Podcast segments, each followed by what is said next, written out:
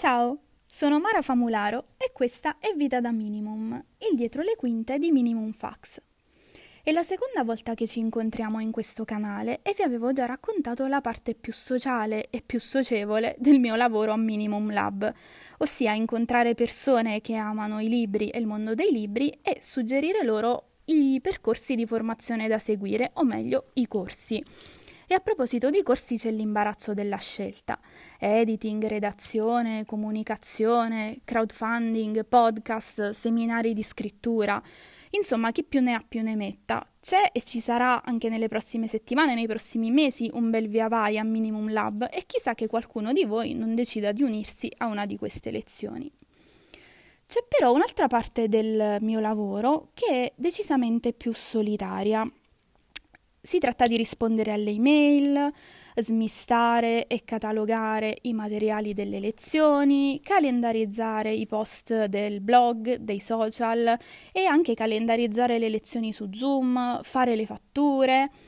Ora, perché tutto funzioni, perché il Minimum Lab funzioni, questa parte del lavoro deve avere un ritmo molto regolare, deve essere come un orologio svizzero. E questo, eh, questo implica che spesso io mi ritrovi a fare ogni giorno sempre le stesse cose, sempre le stesse azioni, addirittura anche nello stesso ordine. Che noia, direte voi.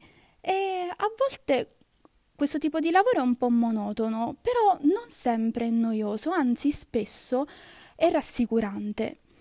Um, ora, a me piace tenere in ordine la scrivania, mi piace tenere in ordine la stanza, mi piace fare ordine, mi piace stare nell'ordine e uh, mi piacciono anche quei libri in cui uh, il cambio di prospettiva, il cambio di vita dei personaggi viene raccontato anche attraverso scene in cui uh, decidono di fare le pulizie di primavera o di risistemare una casa.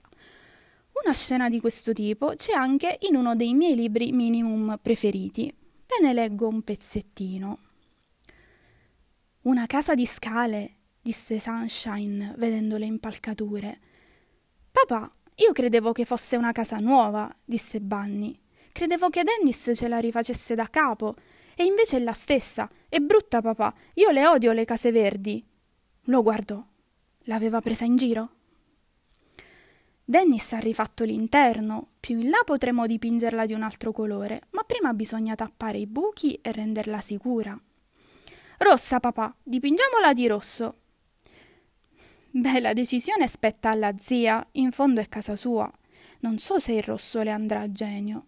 Allora dipingiamo di rosso anche lei, disse Bunny, ridendo come una iena. Il libro è Avviso ai naviganti di Annie Proulx. E ora che ci penso bene, è una lettura particolarmente adatta a questo periodo dell'anno.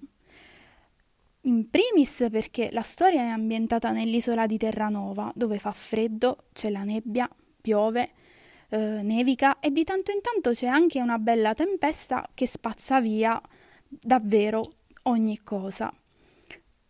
Però ehm, questo libro è adatto a questo periodo di questo anno, di questo duemilaventi così particolare, perché eh, i due protagonisti della storia, Quoyle e sua zia Agnes, sono eh, due sopravvissuti che riescono a ehm, rielaborare il dolore che hanno vissuto, riescono a rielaborare gli eventi tragici che purtroppo hanno attraversato e a furia di resistere, a furia di sopravvivere, non solo diventano forti, ma riescono anche a trovare la felicità.